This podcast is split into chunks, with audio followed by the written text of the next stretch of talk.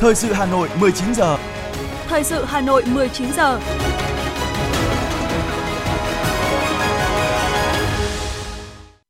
Kính chào quý vị và các bạn. Bây giờ là chương trình thời sự của Đài Phát thanh Truyền hình Hà Nội. Chương trình tối nay, Chủ nhật, ngày 27 tháng 11 có những nội dung chính sau đây.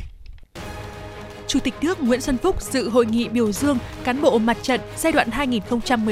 2017-2022. Ngày mai công bố xuất khẩu lô bưởi đầu tiên của Việt Nam sang Hoa Kỳ. Lễ phát động hưởng ứng tháng hành động vì bình đẳng giới và phòng ngừa ứng phó với bạo lực trên cơ sở giới. Hà Nội trao hỗ trợ cho 36 trẻ em mồ côi có hoàn cảnh khó khăn do Covid-19. Xe khách đâm xe tải trên cao tốc Nội Bài Lào Cai khiến 7 người thương vong. Phần tin thế giới có những sự kiện nổi bật, ít nhất 5 người đã tử vong trong vụ rơi trực thăng ở Hàn Quốc. Kiev sẽ trải qua ngày cuối tuần chìm trong tuyết. Sau đây là nội dung chi tiết. Thưa quý vị, sáng nay tại Hà Nội, Ủy ban Trung ương Mặt trận Tổ quốc Việt Nam trang trọng tổ chức hội nghị biểu dương Chủ tịch Ủy ban Mặt trận Tổ quốc cấp xã và trưởng ban công tác mặt trận tiêu biểu toàn quốc giai đoạn 2017-2022, Chủ tịch nước Nguyễn Xuân Phúc, Thường trực Ban Bí thư Võ Văn Thường, Bí thư Trung ương Đảng, Chủ tịch Ủy ban Trung ương Mặt trận Tổ quốc Việt Nam Đỗ Văn Chiến. Vui mừng gửi đến các thế hệ những người làm công tác mặt trận trong cả nước những tình cảm thân thiết và lời chúc mừng tốt đẹp nhất. Chủ tịch nước Nguyễn Xuân Phúc hoan nghênh, đánh giá cao sáng kiến của Ủy ban Trung ương Mặt trận Tổ quốc Việt Nam tổ chức hội nghị biểu dương thiết thực ghi nhận, khẳng định những đóng góp quan trọng của đội ngũ cán bộ mặt trận cơ sở trong xây dựng hệ thống chính trị trong sạch vững mạnh, góp phần tích cực vào những thành tiệu chung của đất nước. Nhắc lại lời dạy của Chủ tịch Hồ Chí Minh đối với tư tưởng đại đoàn kết và công tác mặt trận, Chủ tịch nước Nguyễn Xuân Phúc đặt niềm tin, mong muốn các cấp mặt trận Tổ quốc Việt Nam tiếp tục đổi mới mạnh mẽ nội dung, phương thức hoạt động, đội ngũ chủ tịch mặt trận cấp xã và trưởng ban công tác mặt trận trong cả nước tiếp tục chung tay cùng cấp ủy chính quyền đoàn thể cùng đi cùng ở cùng làm với nhân dân phấn đấu hoàn thành các mục tiêu nhiệm vụ phát triển của địa phương xây dựng đất nước giàu mạnh phồn vinh Nhân dịp này, 63 điển hình cán bộ mặt trận cơ sở tiêu biểu vinh dự được nhận bằng khen của Thủ tướng Chính phủ, 236 điển hình được Ủy ban Trung ương Mặt trận Tổ quốc Việt Nam tặng bằng khen. Sáng nay, tại Phủ Chủ tịch, Phó Chủ tịch nước Võ Thị Ánh Xuân gặp mặt đoàn đại biểu các tài năng trẻ khoa học công nghệ năm 2022, đánh giá cao sáng kiến tổ chức hai giải thưởng của Trung ương đoàn. Phó Chủ tịch nước nêu rõ, các giải thưởng góp phần ươm mầm, phát hiện, lan tỏa các tấm gương trẻ tiêu biểu trong nhiều năm qua, góp phần rút ngắn khoảng cách về giới trong nghiên cứu khoa học, xây dựng nữ trí thức trẻ khoa học công nghệ, khuyến khích thanh niên, đặc biệt là các nữ sinh viên Việt Nam vươn lên, mạnh dạn thể hiện bản lĩnh trong cuộc sống. Phó Chủ tịch nước Võ Thị Ánh Xuân đề nghị Trung ương đoàn, các bộ ngành địa phương sẽ tiếp tục phát huy hai giải thưởng ý nghĩa này, nâng uy tín chất lượng để trở thành một trong những giải thưởng hàng đầu về khoa học công nghệ của thanh niên Việt Nam, đồng thời nghiên cứu mở rộng để giải thưởng toàn diện hơn. Ngoài nghiên cứu khoa học công nghệ còn bao gồm cả khoa học xã hội và nhân văn. Trung ương đoàn có thể đề xuất về cơ chế, chính sách với Đảng, Nhà nước và Quốc hội để nắm bắt tâm tư, nguyện vọng của các nhà khoa học trẻ để họ tiếp tục duy trì niềm đam mê, công hiến cho đất nước, đồng thời có những hỗ trợ kịp thời trong đào tạo, bồi dưỡng tài năng trẻ, trở thành nguồn nhân lực chất lượng cao của đất nước, lan tỏa phong trào nghiên cứu khoa học công nghệ, khát vọng phát triển đất nước trong bối cảnh mới. Giải thưởng Khoa học Công nghệ Quả Cầu Vàng và Giải thưởng Nữ sinh Khoa học Công nghệ Việt Nam nhằm tìm kiếm, phát hiện các tài năng trẻ khoa học công nghệ, góp phần xây dựng nguồn nhân lực khoa học công nghệ chất lượng cao cho đất nước, thúc đẩy thế hệ trẻ học tập, nghiên cứu, khởi nghiệp và làm chủ khoa học công nghệ, đẩy mạnh chuyển đổi số quốc gia, chủ động tham gia của cách mạng công nghiệp lần thứ tư. Dự kiến, 20 nữ sinh sẽ vinh dự nhận giải thưởng Nữ sinh Khoa học Công nghệ Việt Nam, 10 cá nhân tiêu biểu nhận giải thưởng Quả Cầu Vàng. Thưa quý vị, Văn phòng Quốc hội cho biết theo dự kiến phiên họp thứ 17 của Ủy ban Thường vụ Quốc hội sẽ khai mạc và diễn ra trong ngày mai 28 tháng 11. Chủ tịch Quốc hội Vương Đình Huệ tham dự, phát biểu khai mạc và cùng các phó chủ tịch Quốc hội thay phiên điều hành phiên họp. Tại phiên họp này, Ủy ban Thường vụ Quốc hội xem xét việc phân bổ vốn đầu tư phát triển nguồn ngân sách trung ương giai đoạn 2021-2025 còn lại của ba chương trình mục tiêu quốc gia và bổ sung vốn nước ngoài cho chương trình mục tiêu quốc gia xây dựng nông thôn mới giai đoạn 2021-2025. Việc điều chỉnh kế hoạch vốn vay lại năm 2022 của các địa phương, Ủy ban Thường vụ Quốc hội cho ý kiến về tổng kết kỳ họp thứ tư và cho ý kiến bước đầu về việc chuẩn bị kỳ họp bất thường lần thứ hai, kỳ họp thứ năm của Quốc hội cũng tại phiên họp, Ủy ban Thường vụ Quốc hội cho ý kiến về việc ký thỏa thuận giữa Chính phủ Việt Nam và Chính phủ Hoa Kỳ về các điều kiện cải tạo xây dựng và bảo trì các tòa nhà có liên quan đến các cơ quan ngoại giao và lãnh sự hai bên, thỏa thuận COCA, xem xét phê chuẩn đề nghị của Thủ tướng Chính phủ về việc bổ nhiệm và miễn nhiệm đại sứ đặc mệnh toàn quyền của Cộng hòa xã hội chủ nghĩa Việt Nam.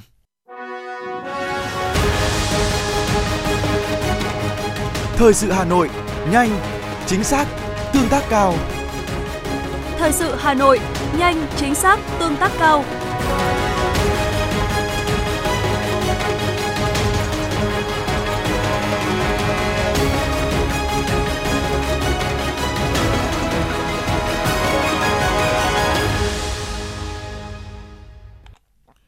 Chương trình thời sự xin được tiếp tục với những thông tin kinh tế. Sáng nay, tại Hà Nội, Viện Nghiên cứu Hợp tác Khoa học Kỹ thuật Châu Á-Thái Bình Dương phối hợp cùng Viện Phát triển Văn hóa Dân tộc tổ chức diễn đàn Hợp tác Phát triển Kinh tế Quốc gia và tôn vinh những doanh nhân, doanh nghiệp tiêu biểu đã có những sáng kiến trong sản xuất, đem lại nền kinh tế xanh và bền vững cho quốc gia. Bên cạnh lĩnh vực nông nghiệp, nhiều doanh nhân, nghệ nhân của Việt Nam được đánh giá là những tấm gương điển hình, tiên tiến, không chỉ trong việc sản xuất, làm kinh tế giỏi, mà còn là những đóng góp trong bảo tồn những nguồn gen nông nghiệp, cây thuốc quý hiếm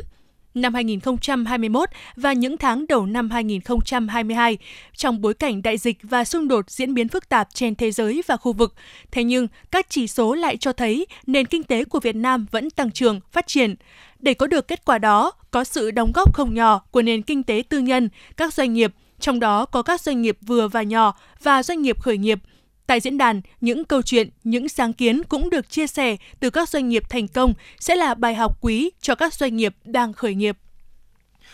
Cục Bảo vệ Thực vật cho biết để khởi động cho việc xuất khẩu bưởi sang Hoa Kỳ, Bộ Nông nghiệp và Phát triển Nông thôn phối hợp với Ủy ban Nhân dân tỉnh Bến Tre chủ trì tổ chức lễ công bố xuất khẩu lô bưởi đầu tiên của Việt Nam sang Hoa Kỳ vào ngày 28 tháng 11 năm 2022. Lô hàng bưởi tươi đầu tiên xuất khẩu từ Việt Nam sang Hoa Kỳ thể hiện uy tín chất lượng và tính chuyên nghiệp của người sản xuất, doanh nghiệp xuất khẩu và cơ quan quản lý trong việc đáp ứng các yêu cầu về an toàn thực phẩm và kiểm dịch thực vật của một trong những thị trường khó tính nhất.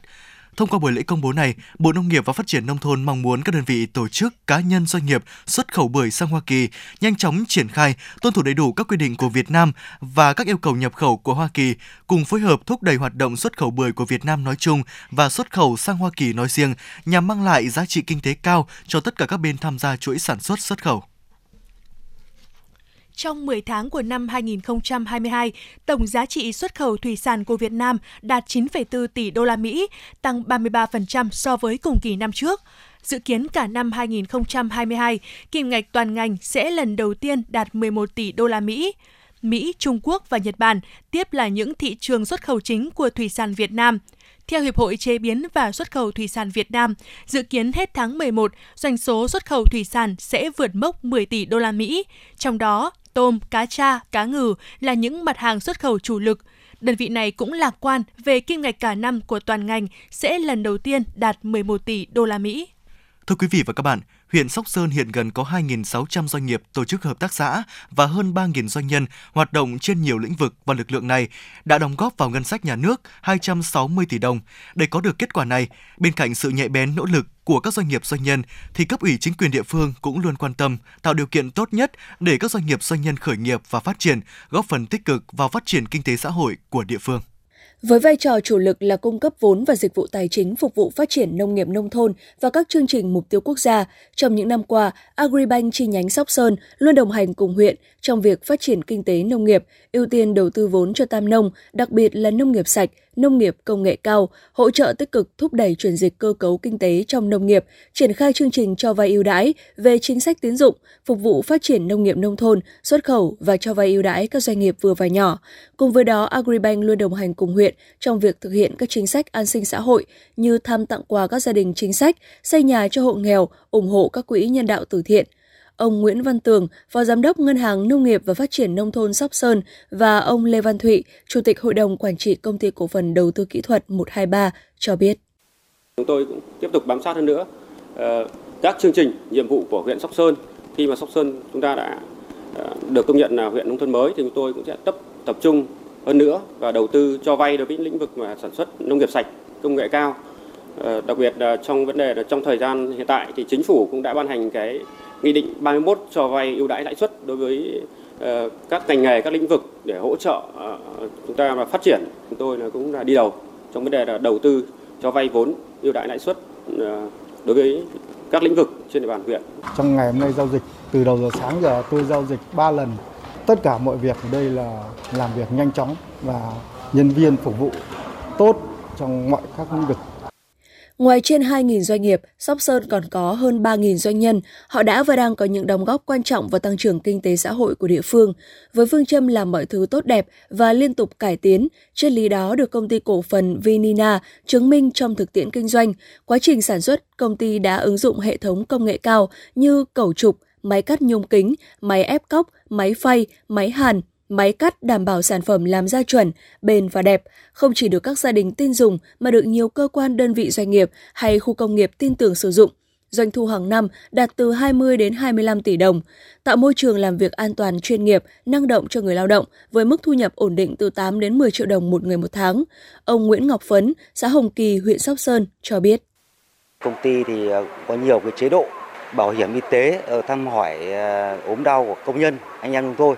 cái lương bổng của anh em tôi thì cũng đủ trang trải cuộc sống ờ, cho gia đình. Với giấc mơ biến những vạt đồi sỏi đá thành những cánh rừng xanh mát, biến những bụi cây hoang dại thành vườn dược liệu quý, phục vụ sức khỏe con người, Chị Nguyễn Thanh Tuyền, người dám bỏ vốn lên rừng để thành lập Hợp tác xã Bảo tồn và Phát triển Dược liệu Sóc Sơn. Từ 5 hecta ban đầu đến nay, Hợp tác xã đã mở rộng quy mô lên gần 35 hecta. Ngoài trà hoa vàng, còn có hàng chục loại dược liệu quý khác như kim ngân, xạ đen, tam thất, ngọc lan. Hợp tác xã bảo tồn và phát triển dược liệu Sóc Sơn luôn chú trọng đến lợi ích cộng đồng quốc gia, đặc biệt vấn đề bảo vệ sức khỏe cộng đồng là ưu tiên số 1 trong phương châm hoạt động của hợp tác xã, đồng thời từng bước mở rộng quy mô liên kết sản xuất, tiêu thụ sản phẩm cây dược liệu nhằm hình thành các vùng sản xuất chuyên canh, góp phần nâng cao đời sống người nông dân trên địa bàn huyện. Những việc làm của hợp tác xã không chỉ góp phần vào nỗ lực bảo tồn sinh học, đa dạng nguồn gen, tạo cảnh quan môi trường sinh thái, mà còn đang cùng người dân Sóc Sơn làm giàu trên chính mảnh đất quê hương. Bà Nguyễn Thanh Tuyền, Phó Giám đốc điều hành trực tiếp Hợp tác xã Bảo tồn và Phát triển Dược liệu Sóc Sơn cho biết. Cây chủ lực của dược liệu Sóc Sơn đấy là cây trà hoa vàng. Chúng tôi xây dựng thương hiệu từ cái nghiên cứu bài bản về hóa dược cho đến đưa ra sản phẩm. Thì hiện nay à, trên các vườn dược liệu này có gần 30 công nhân thì vườn dược liệu cố gắng mang lại lợi ích tốt nhất cho người lao động địa phương. Với phương châm đổi mới, đột phá, quyết tâm và khát vọng, huyện Sóc Sơn sẽ đồng hành và hỗ trợ cùng cộng đồng doanh nghiệp trong suốt quá trình tiếp tục hoàn thiện thể chế để tạo môi trường cho sự phát triển nhanh và bền vững của doanh nghiệp và doanh nhân. Với khẩu hiệu Thành công của doanh nghiệp là thành công của huyện Sóc Sơn. Hy vọng với sự hỗ trợ tạo điều kiện hết mức của các cấp các ngành, các doanh nghiệp, doanh nhân trên địa bàn huyện Sóc Sơn sẽ phát huy tinh thần đoàn kết, tự lực tự cường, đầu tư phát triển sản xuất kinh doanh để làm giàu cho bản thân, mang lại nhiều lợi ích cho xã hội và đóng góp tích cực vào sự phát triển kinh tế xã hội của Sóc Sơn.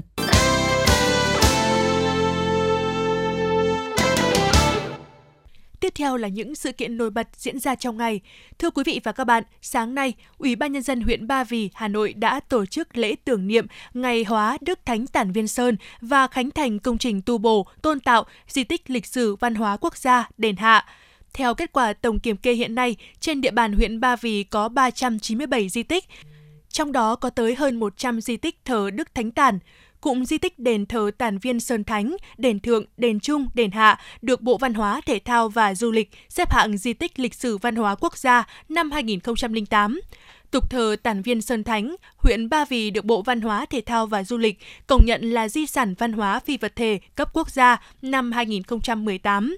năm 2021, huyện Ba Vì đã khởi công dự án tu bổ, tôn tạo di tích lịch sử văn hóa quốc gia Đền Hạ với tổng kinh phí gần 30 tỷ đồng. Các hạng mục gồm nhà mẫu, nhà tả hữu vu, nhà bia, nhà hòm đòn, nhà khách, nghi môn nội và điều chỉnh bổ sung bờ kè, bình phong, bãi xe, nhà dịch vụ, đồng thời xã hội hóa động ngũ dinh, hệ thống tượng, đồ thờ và hệ thống cây xanh. Đến nay, công trình đã hoàn thành vượt tiến độ và kế hoạch đề ra, đảm bảo các yêu cầu về kiến trúc truyền thống, kỹ thuật, mỹ thuật và giá trị văn hóa lịch sử của di tích, tạo nên tổng thể không gian văn hóa, biểu tượng của Ba Vì.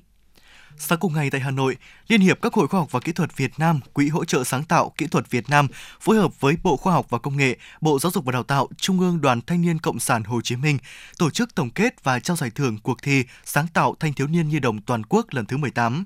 Cuộc thi lần thứ 18 năm nay có 832 đề tài, mô hình trong cả nước gửi về dự thi, 106 đề tài đoạt giải đến từ 57 tỉnh thành phố trong cả nước. Nhiều sản phẩm dự thi của các em đã được hiện thực hóa trong cuộc sống. Các đề tài tập trung vào năm lĩnh vực: đồ dùng dành cho học tập, phần mềm tinh học, sản phẩm thân thiện với môi trường, các dụng cụ sinh hoạt gia đình và đồ chơi trẻ em, các giải pháp kỹ thuật nhằm ứng phó với biến đổi khí hậu, bảo vệ môi trường và phát triển kinh tế. Hội đồng giám khảo đã xem xét đánh giá và chọn trao giải thưởng cho 106 đề tài. Thành phố Hà Nội dẫn đầu cuộc thi với 15 trên 106 giải của toàn quốc, bao gồm một giải đặc biệt, một giải nhất, hai giải nhì, 7 giải ba và 4 giải khuyến khích. Thưa quý vị và các bạn, Bộ Văn hóa Thể thao và Du lịch vừa công bố năm du lịch quốc gia 2023 với chủ đề Bình Thuận Hội tụ xanh sẽ có 204 sự kiện hoạt động, trong đó có 13 hoạt động tầm quốc gia do Bộ Văn hóa, Thể thao và Du lịch, các bộ, ban, ngành trung ương tổ chức. Tỉnh Bình Thuận, đơn vị đăng cai năm nay sẽ chủ trì tổ chức chuỗi 31 sự kiện, hoạt động văn hóa, thể thao và du lịch đặc sắc, hấp dẫn, có quy mô liên tỉnh, quốc gia và quốc tế, diễn ra xuyên suốt năm 2023. Ngoài ra, 41 tỉnh, thành phố trực thuộc Trung ương tổ chức 164 sự kiện, hoạt động văn hóa, thể thao và du lịch hưởng ứng năm du lịch quốc gia 2023. Phản ánh của phóng viên Như Hoa. Mở đầu cho các hoạt động của năm du lịch quốc gia năm 2023 là lễ công bố năm du lịch quốc gia 2023 Bình Thuận Hội tụ xanh gắn với lễ hội đếm ngược cao đao chào năm mới 2023 được tổ chức vào tối ngày 31 tháng 12 năm 2022 tại đường Nguyễn Tất Thành, thành phố Phan Thiết, tỉnh Bình Thuận. Lễ khai mạc năm du lịch quốc gia 2023 Bình Thuận, Hội tụ xanh dự kiến tổ chức vào tháng 3 năm 2023 tại thành phố Phan Thiết. Lễ trao giải chung kết cuộc thi Khát vọng Việt Nam đưa Phan Thiết trở thành điểm đến du lịch MICE và Wellness hàng đầu thế giới năm 2045 dự kiến tổ chức vào tháng 9 năm 2023. Lễ bế mạc và chào đón năm mới 2024 dự kiến tổ chức vào ngày 30 tháng 12 năm 2023 tại thành phố Phan Thiết. Tại buổi họp báo giới thiệu các hoạt động năm du lịch quốc gia 2023 Bình Thuận Hội tụ xanh, Phó Chủ tịch Ủy ban dân tỉnh Bình Thuận Nguyễn Minh cho biết, để chuẩn bị cho năm du lịch quốc gia 2023, thời gian vừa qua, Bộ Văn hóa, Thể thao và Du lịch cùng với tỉnh Bình Thuận, các bộ ban ngành trung ương, ủy ban dân các tỉnh thành phố trực thuộc trung ương đã có sự phối hợp chặt chẽ. Nhờ đó, công tác chuẩn bị cho năm du lịch quốc gia 2023 đã sẵn sàng. Phó Chủ tịch Ủy ban dân tỉnh Bình Thuận Nguyễn Minh nói: Đến nay chúng tôi đã thành lập cái ban chỉ đạo để ờ, tổ chức ờ, các cái hoạt động ừ, sự kiện của năm du lịch quốc gia. Theo đó thì ờ, phân công rất cụ thể trách nhiệm của từng thành viên ban chỉ đạo. Tôi tin tưởng rằng với cái sự quan tâm của các đồng chí lãnh đạo đảng và nhà nước, đặc biệt là ban chỉ đạo năm du lịch quốc gia 2023 cùng với sự quan tâm hỗ trợ của Bộ Văn hóa Thể thao và Du lịch, Tổng cục Du lịch các bộ ngành của trung ương và các địa phương thì à, chúng tôi sẽ tổ chức thành công đầy đủ các cái nội dung đã xác định trong đề án của năm du lịch quốc gia 2023 và qua đó thì tôi cũng kỳ vọng là sẽ thu hút được à, nhiều du khách à, trong và ngoài nước đến với Bình Thuận cũng như là đến với Việt Nam. Năm du lịch quốc gia 2023 là sự kiện văn hóa kinh tế xã hội tiêu biểu có quy mô quốc gia và quốc tế. Sự kiện giới thiệu và quảng bá các giá trị văn hóa, vật thể, phi vật thể, tài nguyên và sản phẩm du lịch đặc sắc của con người, đất nước Việt Nam nói chung và Bình Thuận nói riêng nhằm thu hút khách du lịch trong và ngoài nước góp phần tích cực vào sự phục hồi các hoạt động du lịch trong điều kiện bình thường mới, thúc đẩy sự liên kết phát triển du lịch giữa các địa phương trên cả nước và các quốc gia, vùng lãnh thổ nhằm đẩy mạnh hội nhập quốc tế, tạo điều kiện thu hút các nguồn lực để phát triển du lịch, nâng cao vị thế, hình ảnh đất nước con người Việt Nam nói chung và tỉnh Bình Thuận nói riêng. Theo Thứ trưởng Bộ Văn hóa Thể thao và Du lịch Đoàn Văn Việt, với lợi thế đường bờ biển dài 192 km, có đảo Phú Quý, khu du lịch quốc gia Mũi Né, nguồn tài nguyên du lịch tự nhiên và nhân văn đa dạng, môi trường tự nhiên thuận lợi, Bình Thuận hội tụ đủ những yếu tố để phát triển nhiều loại hình sản phẩm du lịch nghỉ dưỡng, du lịch thể thao, giải trí ven biển, trên đồi cát, du lịch mạo hiểm. Thứ trưởng Đoàn Văn Việt cũng bày tỏ kỳ vọng với năm du lịch quốc gia 2023, những giá trị và tiềm năng của du lịch Bình Thuận nói riêng và du lịch Việt Nam nói chung sẽ được hội tụ, phát huy và quảng bá hiệu quả, góp phần hiện thực hóa mục tiêu đưa du lịch trở thành ngành kinh tế mũi nhọn để phát huy vai trò của du lịch tỉnh Bình Thuận trong liên kết tạo động lực phát triển du lịch khu vực Nam Trung Bộ. Trong năm 2023, tỉnh Bình Thuận đã vinh dự được chọn là địa phương đăng cai tổ chức năm du lịch quốc gia với chủ đề Bình Thuận hội tụ xanh. Chúng tôi tin tưởng rằng qua sự kiện năm du lịch quốc gia 2023 Bình Thuận hội tụ xanh, những giá trị tiềm năng của du lịch Bình Thuận nói riêng và của du lịch Việt Nam nói chung sẽ được hội tụ phát huy và quảng bá một cách hiệu quả, góp phần hiện thực hóa mục tiêu đưa du lịch trở thành ngành kinh tế mũi nhọn. Năm du lịch quốc gia 2023 tại Bình Thuận với chủ đề Hội tụ xanh chính là thông điệp tạo điểm nhấn, nâng tầm về chủ trương, đường lối phát triển của du lịch Việt Nam, hướng tới liên kết các ngành, địa phương để tạo ra những sản phẩm du lịch xanh, bền vững và du lịch an toàn, có lợi cho sức khỏe. Đây là sự kiện lớn nhất của ngành du lịch, tạo cơ hội thu hút cho du khách trong và ngoài nước biết đến Việt Nam.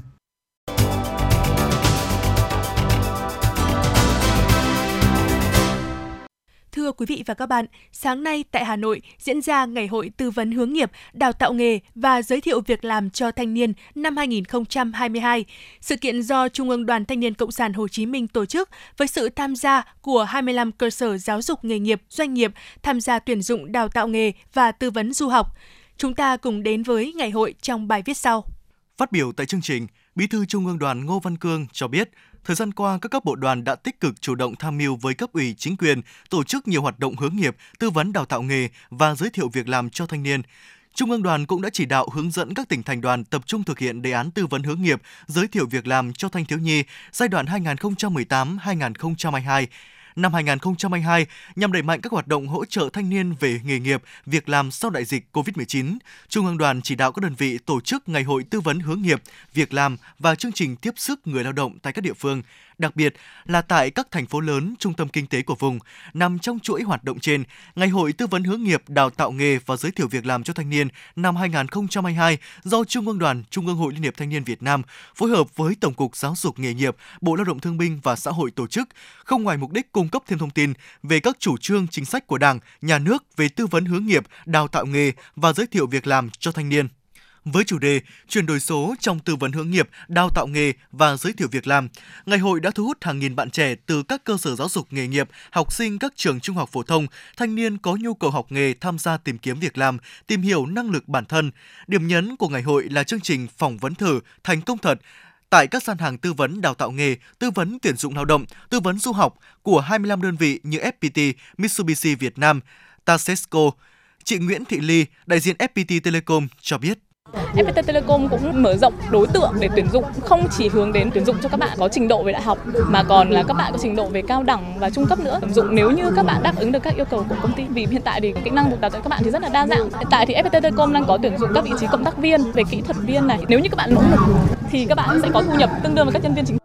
Tại ngày hội, các bạn trẻ có cơ hội tìm hiểu sâu về các ngành nghề, được tư vấn về hướng nghiệp và việc làm, nắm bắt thông tin thị trường lao động, gặp gỡ và trao đổi với nhiều chuyên gia trên mọi lĩnh vực. Bên cạnh đó là các chuyên đề chuyên sâu như thị trường lao động, kỹ năng tìm kiếm việc làm cho người lao động, ứng dụng chuyển đổi số trong tư vấn hướng nghiệp, đào tạo nghề và giới thiệu việc làm cho thanh niên.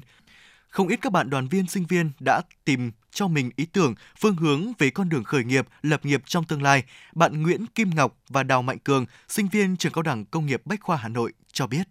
Em thấy là cái về nội dung hướng nghiệp nó rất là ý nghĩa. Qua đây thì biết được là như thế nào định hướng nghề nghiệp mình mà muốn làm gì trong tương lai và mình sẽ phát triển bản thân như thế nào ạ. À, hôm nay em muốn phỏng vấn khoa điện. Mong muốn của em là vừa học vừa làm ạ. Mình có nhiều kinh nghiệm này. Khi ra trường công việc nó sẽ thuận lợi hơn ạ. Và bọn em thì có trải nghiệm từng gian hàng một, tất cả gian hàng ở Vinaphone này, ở bên FPT này, Language Academy nữa. Có cô để trải nghiệm này. Thứ hai là nhớ đồ tìm được cái công ty chân ái của mình thì em thấy là thực sự đây là một cơ hội tốt và em thấy những cái lời tư vấn này nó rất là đáng trân trọng. Thời gian qua, công tác hướng nghiệp đào tạo nghề cho thanh niên của tổ chức đoàn đã đạt được nhiều kết quả tích cực. Công tác tuyên truyền về nghề nghiệp, việc làm đối với thanh niên đã được đoàn triển khai với nhiều hình thức phong phú thiết thực. Tổ chức đoàn đã triển khai các giải thưởng tuyên dương gương thanh niên tiêu biểu trong học nghề, việc làm như giải thưởng Người thợ trẻ giỏi, giải thưởng Lương định của, thu hút sự quan tâm của đông đảo đoàn viên thanh niên, nhân dân và xã hội, góp phần cổ vũ biểu dương tinh thần thái độ nghề nghiệp trong thanh niên. Thời gian tới, Trung ương đoàn sẽ tiếp tục chủ động tham mưu với cấp ủy chính quyền, tổ chức nhiều hoạt động hướng nghiệp tư vấn, đào tạo nghề và giới thiệu việc làm cho thanh niên, góp phần cùng với chính phủ thực hiện mục tiêu vì an sinh xã hội.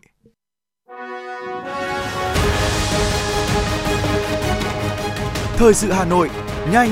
chính xác, tương tác cao. Thời sự Hà Nội, nhanh, chính xác, tương tác cao.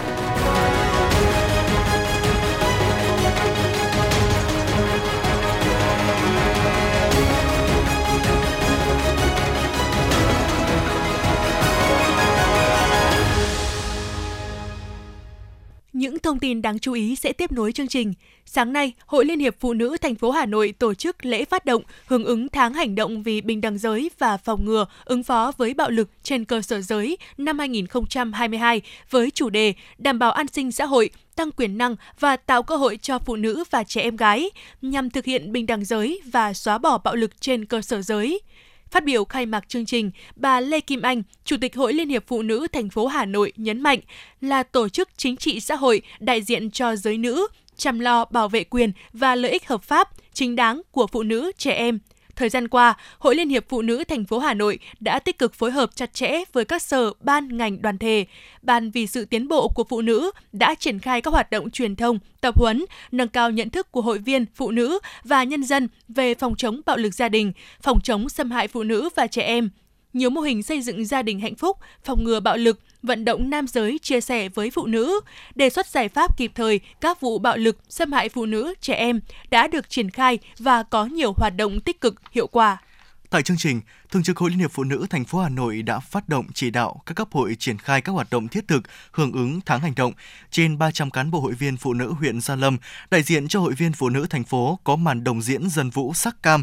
Các đại biểu tham dự chương trình cũng viết lên những thông điệp cam kết chung tay phòng ngừa bạo lực, xây dựng thành phố an toàn cho phụ nữ và trẻ em. Nhân dịp này, Hội Liên hiệp Phụ nữ Hà Nội cũng đã phối hợp với Chi hội luật sư bảo vệ quyền trẻ em của thành phố Hồ Chí Minh tổ chức phiên tòa giả định xét xử vụ việc xâm hại phụ nữ nhằm truyền thông cảnh báo gian đe đối với các hành vi vi phạm. Hội Liên hiệp Phụ nữ thành phố Hà Nội cũng phối hợp với Hội chữ thập đỏ thành phố, Đại sứ quán nước Cộng hòa Nhân dân Trung Hoa trao tặng học bổng cho 36 trẻ em mồ côi có hoàn cảnh khó khăn bị ảnh hưởng bởi dịch bệnh COVID-19 nhằm hưởng ứng tháng hành động quốc gia vì bình đẳng giới và phòng ngừa ứng phó với bạo lực trên cơ sở giới. Sáng nay, Trung tâm Nghiên cứu và ứng dụng khoa học về giới, gia đình phụ nữ và vị thành niên đã tổ chức giải chạy Chạy vì một Việt Nam không có bạo lực giới với phụ nữ và trẻ em gái. Ngay từ sáng sớm, hơn 450 người đã có mặt tham gia giải chạy để truyền đi thông điệp nói không với bạo lực trên cơ sở giới. Đây không phải cuộc đua nên không có các giải nhất, nhì, ba, nhưng hoạt động thu hút rất nhiều thế hệ tham gia. Trong nhiều năm qua, Việt Nam đã đạt được nhiều kết quả trong việc xóa bỏ bạo lực với phụ nữ và trẻ em. Ngày càng có nhiều người quan tâm đến luật bình đẳng giới, luật phòng chống bạo lực gia đình.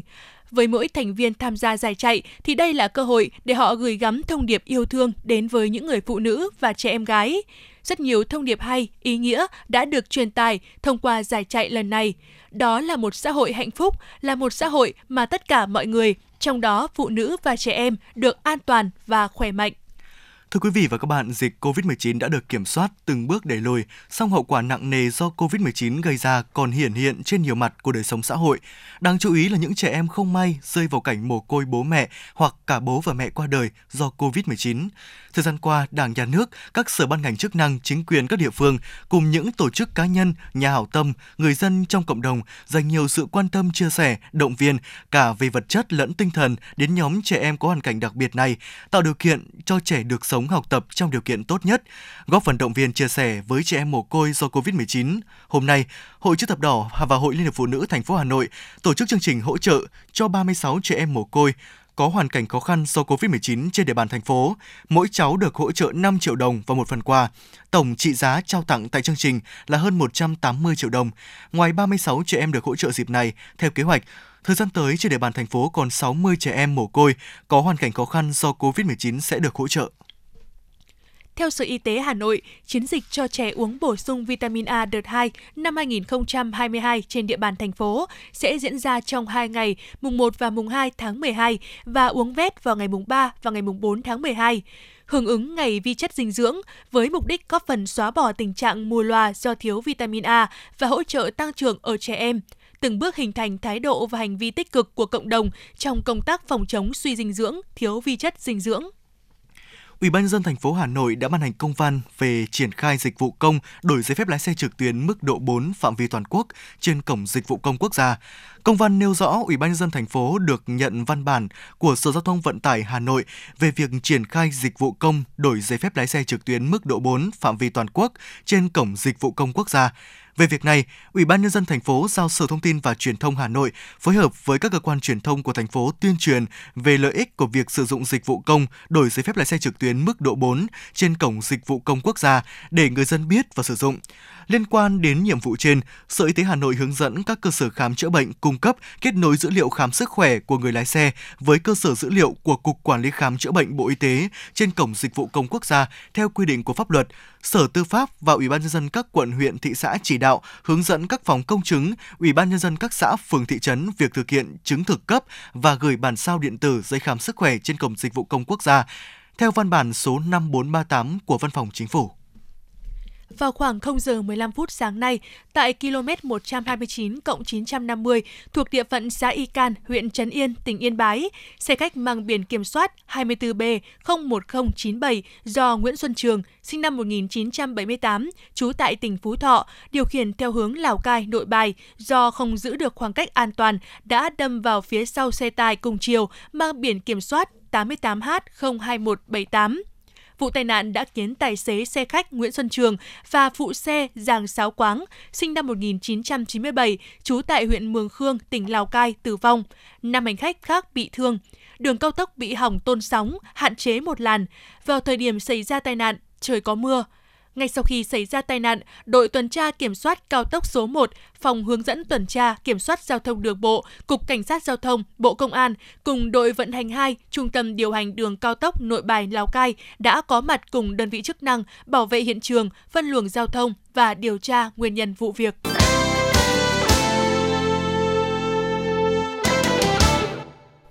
Thưa quý vị và các bạn, để chủ động trong công tác bảo đảm an ninh trật tự dịp cuối năm 2022, Công an thành phố Hà Nội đã triển khai thực hiện các kế hoạch tuần tra, kiểm soát và đấu tranh phòng chống các loại tội phạm, tệ nạn xã hội, bảo đảm an toàn, vui tươi cho nhân dân. Dịp cuối năm là thời điểm các loại tội phạm hoạt động mạnh, nhất là tội phạm trộm cắp, buôn bán hàng hóa kém chất lượng, tình trạng thanh thiếu niên điều khiển xe máy nẹt pô rú ga, càn quấy vi phạm các quy định an toàn giao thông, tệ nạn thanh thiếu niên sử dụng chất cấm, chất kích thích có chiều hướng gia tăng. Để chủ động kiểm soát tình hình, Công an thành phố Hà Nội đã huy động lực lượng tăng cường công tác nghiệp vụ nắm bắt tình hình, kịp thời đấu tranh chấn áp, phòng ngừa các hoạt động tội phạm và tệ nạn xã hội. Tại huyện Thường Tín, Công an huyện đã chỉ đạo các lực lượng nghiệp vụ, công an xã, thị trấn tổ chức các đợt gia quân tấn công, chấn áp tội phạm, tăng cường bám địa bàn để kịp thời xử lý khi có tình hình phức tạp xảy ra đồng thời huy động các ngành, đoàn thể phối hợp thực hiện tốt công tác đảm bảo an ninh trật tự trên địa bàn. Cùng với đó, Công an huyện Thường Tín phối hợp với các ngành chức năng đẩy mạnh công tác tuyên truyền để người dân nâng cao ý thức, đảm bảo an toàn khi tham gia giao thông.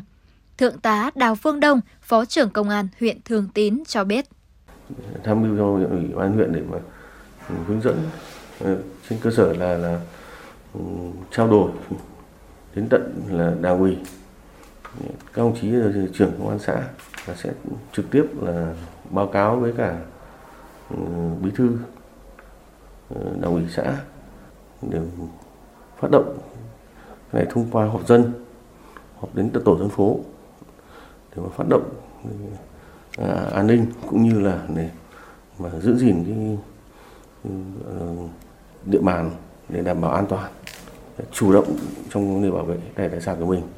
Trung tá Khuất Thị Mây, Phó đội trưởng đội cảnh sát giao thông Công an thị xã Sơn Tây cho biết, thời điểm này lực lượng cảnh sát giao thông tăng cường kiểm tra, xử lý các vi phạm, tập trung vào những vấn đề như xe quá khổ, quá tải, vi phạm về ma túy, nồng độ cồn, chạy quá tốc độ là những nguyên nhân trực tiếp gây ra tai nạn giao thông. Bên cạnh việc tăng cường kiểm tra xử lý, lực lượng cảnh sát giao thông cũng tăng cường công tác tuyên truyền tới các đơn vị kinh doanh vận tải, trường học, cơ quan, doanh nghiệp, Do đó, ý thức của người tham gia giao thông cũng được nâng lên rõ rệt. Về uh, các chuyên đề của mình về cuối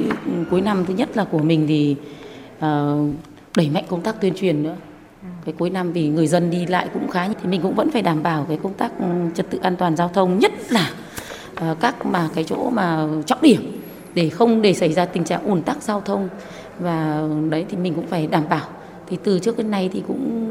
trên địa bàn thị xã Sơn Tây không xảy ra các trường hợp đó thế nhưng mà mình cũng vẫn phải phát huy được cái ưu điểm đó. Về tuần tra kiểm soát đảm bảo trật tự an toàn giao thông giảm thiểu thấp nhất các vụ tai nạn giao thông xảy ra.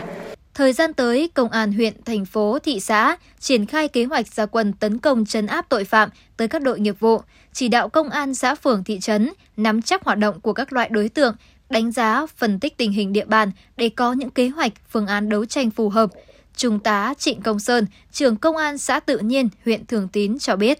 lên kế hoạch đảm bảo an ninh trật tự dịp cuối năm, lực lượng công an xã đã chủ động xây dựng kế hoạch đảm bảo an ninh trật tự địa bàn, tham mưu cho Đảng ủy, Ủy ban nhân dân xã các biện pháp phòng ngừa, đấu tranh với các loại tội phạm, tập trung vào các loại tội phạm thường gặp dịp cuối năm như tội phạm trộm cắp tài sản, đánh bạc, vận chuyển, buôn bán hàng cấm.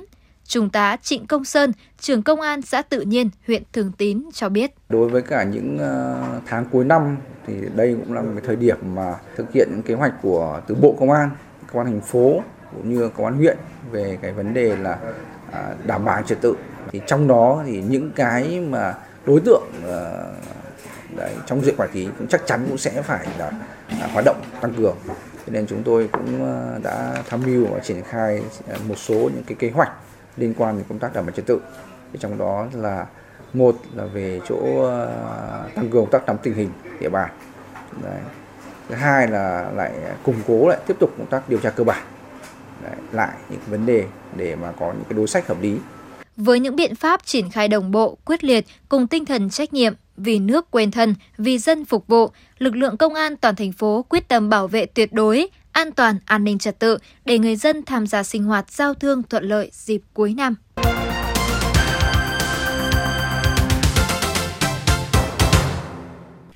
Quý vị và các bạn đang nghe chương trình thời sự của Đài Phát thanh Truyền hình Hà Nội. Phần tin thế giới sẽ tiếp nối chương trình. Theo hãng tin Reuters, ngày 27 tháng 11, truyền thông nhà nước Triều Tiên cho biết Chủ tịch Kim Jong-un đã đưa ra phát biểu khi ông thăng chức cho hàng chục sĩ quan quân đội tham gia vào vụ phóng tên lửa đạn đạo lớn nhất của Triều Tiên gần đây. Trước đó, ngày 18 tháng 11, Chủ tịch Kim Jong-un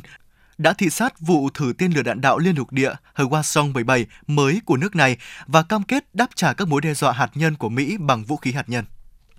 Nga duy trì hiện diện ngoại giao tại các nước không thân thiện. Đây là tuyên bố được người phát ngôn của Bộ Ngoại giao Nga Maria Yakurova đưa ra. Theo đó, số lượng các nhà ngoại giao của Nga ở một số quốc gia không thân thiện không vượt quá hai người. Các quốc gia này phần lớn là các quốc gia thuộc Liên minh châu Âu. Bà Zakharova cũng cho biết sở dĩ Nga tiếp tục duy trì sự hiện diện ngoại giao tại các quốc gia này là vì các công dân Nga và các tổ chức của Nga vẫn còn ở đó họ vẫn cần tới các dịch vụ như cấp giấy tờ, giấy khai sinh, hộ chiếu, hợp pháp hóa bản dịch. Bà Zakharova cũng nhấn mạnh rằng Moscow chưa bao giờ là bên khởi xướng giải quyết các vấn đề bằng cách cắt đứt quan hệ ngoại giao.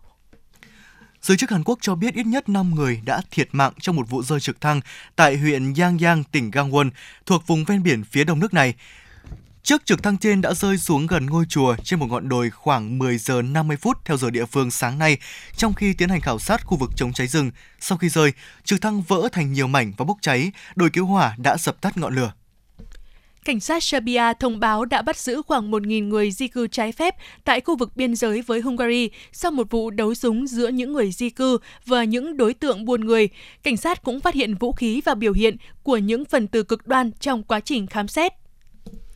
Thưa quý vị, một cơn bão lớn trên thị trường dầu diesel toàn cầu đang diễn ra, công suất tinh chế bị hạn chế và các kho dự trữ đang cạn kiệt khi mùa lạnh ở Bắc bán cầu bắt đầu. Khủng hoảng nguồn cung có thể gây nguy hiểm cho các mạng lưới giao thông quan trọng vì thiếu nhiên liệu công nghiệp cung cấp năng lượng cho tàu, xe tải và xe lửa. Nhiên liệu này cũng được sử dụng để sưởi ấm cho các hộ gia đình và doanh nghiệp, đồng thời là nguồn phát điện cho các dịch vụ khác. Ngoài Mỹ, Tây Bắc Âu đang phải đối mặt với nguồn cung dầu diesel thấp, Bloomberg cảnh báo rằng hầu hết các khu vực trên thế giới sẽ phải đối mặt với tình trạng thiếu dầu diesel trong mùa đông này. Theo dữ liệu của Adobe Analytics, người tiêu dùng đã chi một số tiền kỷ lục cho mua hàng trực tuyến vào ngày Black Friday với hơn 9,12 tỷ đô la Mỹ, đánh dấu mức tăng 2,3% so với năm trước. Adobe Analytics cũng ghi nhận rằng người tiêu dùng đã chuyển sang các phương thức thanh toán linh hoạt trong bối cảnh lạm phát cao và giá cả tăng. Số lượng đơn đặt hàng mua ngay, trả sau tăng 78% trong tuần này so với tuần trước và doanh thu từ các đơn đặt hàng đó tăng 81% trong cùng kỳ. Ủy ban Y tế Quốc gia Trung Quốc cho biết quốc gia này đã ghi nhận 39.791 ca mắc mới COVID-19.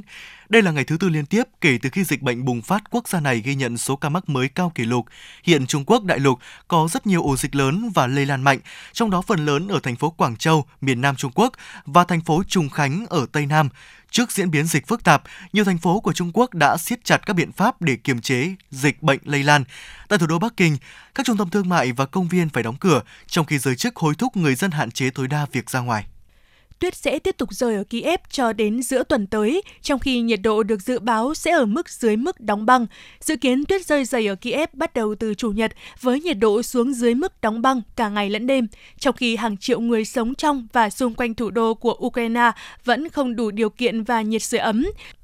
Nhà điều hành lưới điện Ukrenlero của Ukraine cho biết các nhà sản xuất điện nước này chỉ có thể đáp ứng 3 phần tư nhu cầu tiêu thụ, cần phải hạn chế và cắt điện trên toàn quốc. Tình trạng mất điện sẽ tiếp tục và kêu gọi hạn chế sử dụng điện. Ô nhiễm không khí do bụi mịn là nguyên nhân dẫn đến 238.000 ca tử vong sớm trong khu vực Liên minh châu Âu EU vào năm 2020, tăng nhẹ so với năm trước đó. Đây là kết luận được cơ quan môi trường châu Âu đưa ra. Báo cáo nêu rõ việc tiếp xúc với nồng độ bụi mịn cao hơn mức hướng dẫn của Tổ chức Y tế Thế giới WHO đã dẫn đến 238.000 ca tử vong sớm tại cả 27 quốc gia trong khối. Theo báo cáo, con số này tăng nhẹ so với mức ghi nhận trong năm 2019, dù lượng khí thải năm 2020 giảm do tác động của các biện pháp hạn chế được áp dụng để phòng chống dịch COVID-19. Kỷ lục Guinness đã ghi nhận trường hợp con mèo nhiều tuổi thế giới 26 tuổi. Con mèo mang tên Flossie đã được công nhận kỷ lục này khi chỉ còn vài tuần là đón sinh nhật tuổi mới. Do chủ cũ không thể chăm sóc, Flossie đã được một tổ chức nhận nuôi động vật tìm cho người chủ mới có kinh nghiệm nuôi những con mèo sống lâu năm. Người chủ này cảm thấy vô cùng bất ngờ với kỷ lục mà Flossie nắm giữ và hy vọng có thể ở bên Flossie thêm nhiều năm nữa.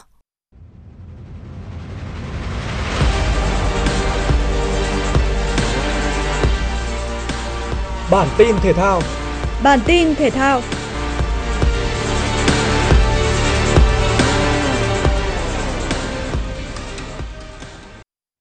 Tâm điểm của các trận chung kết giải võ thuật Việt Nam Land Championship 2022 là cuộc so găng của Nguyễn Trần Duy Nhất và võ sĩ trẻ Nguyễn Tiến Long. Trước khả năng vật khóa và sức trẻ của võ sĩ sinh năm 2002, Duy Nhất nhiều lần bị quật ngã xuống sàn và phải chuyển qua sử dụng các kỹ năng khác nhau. Sau đó nhờ phòng thủ thành công và nhiều lần tung ra các đòn khóa ngược lại đối thủ, Nguyễn Trần Duy Nhất đã lên ngôi ở hạng cân 60kg nhờ chiến thắng với các điểm số 4847, 4649, 4946 sau 5 hiệp đấu. Ở nội dung 70kg, võ sĩ Trần Quang Lộc gặp đối thủ nhiều duyên nợ Michael Camin Nguyễn Văn sau lần gần nhất chạm trán vào 4 năm trước. Quang Lộc đã gặp nhiều khó khăn trước khả năng đánh đứng đôi công của đối thủ,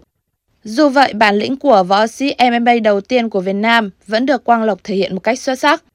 Anh duy trì cách biệt điểm số và tận dụng tối đa từng cơ hội để giành chiến thắng với điểm đồng thuận 50-45, 48-46 và 48-47. Ở nội dung dành cho nữ, Dương Thị Thanh Bình hạ gục Nguyễn Thị Uyển Nhi nhờ một đòn bẻ tay đẹp mắt chỉ sau chưa đầy 2 phút thi đấu, giúp cô trở thành đại diện đầu tiên và duy nhất của thể thao Thái Nguyên lên ngôi ở giải đấu lần này. Ở màn chạm trán với Đan Mạch trong khuôn khổ lượt trận thứ hai bảng D World Cup 2022, tiền đạo Kylian Mbappe đã sắm vai người hùng khi lập cú đúp ở các phút 61 và 86, giúp đội tuyển Pháp giành chiến thắng 2-1. Bàn duy nhất của Đan Mạch đến từ cú đánh độc cận thành của trung vệ Andreas Christensen vào phút 68. Với 6 điểm tối đa sau 2 trận, đội tuyển Pháp đứng đầu bảng D và sớm giành vé dự vòng 1-8 World Cup 2022. Trong khi đó, sau khi thua Pháp ở trận gia quân, Australia buộc phải thắng để cứu vãn cơ hội đi tiếp. Quyết tâm đó được đại diện khu vực châu Á chuyển hóa thành bàn thắng của Mitchell Duke ở phút 23. Australia hiện có 3 điểm sau 2 trận, nhiều hơn 2 điểm so với Tunisia và Đan Mạch. Ở lượt đấu cuối, đội bóng xứ chuột túi sẽ đấu với Đan Mạch và họ có quyền tự quyết để giành tấm vé đi tiếp. Ở bảng C, bước ngoặt của trận đấu giữa Argentina và Mexico chỉ đến trong hiệp 2.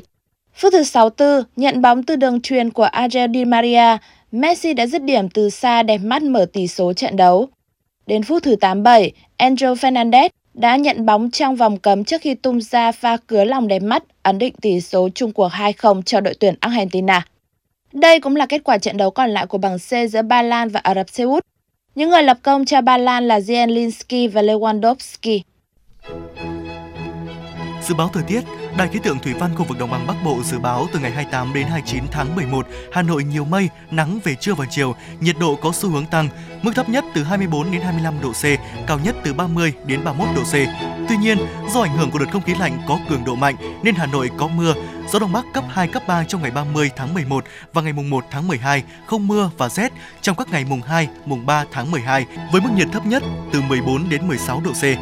Các nơi còn lại thuộc khu vực Bắc Bộ đêm 29 và ngày 30 tháng 11 có mưa rào và rải rác có rông, có nơi mưa to. Từ đêm 30 tháng 11, thời tiết Bắc Bộ chuyển rét, trong đó vùng núi và trung du rét đậm rét hại từ ngày mùng 1 đến mùng 3 tháng 12. Quý vị và các bạn vừa nghe chương trình thời sự của Đài Phát thanh Truyền hình Hà Nội, chỉ đạo nội dung Nguyễn Kim Khiêm, chỉ đạo sản xuất Nguyễn Tiến Dũng, tổ chức sản xuất Trà My. Chương trình do biên tập viên Thủy Chi, phát thanh viên Thúy Hằng Võ Nam cùng kỹ thuật viên Mạnh Thắng thực hiện. Xin chào và hẹn gặp lại.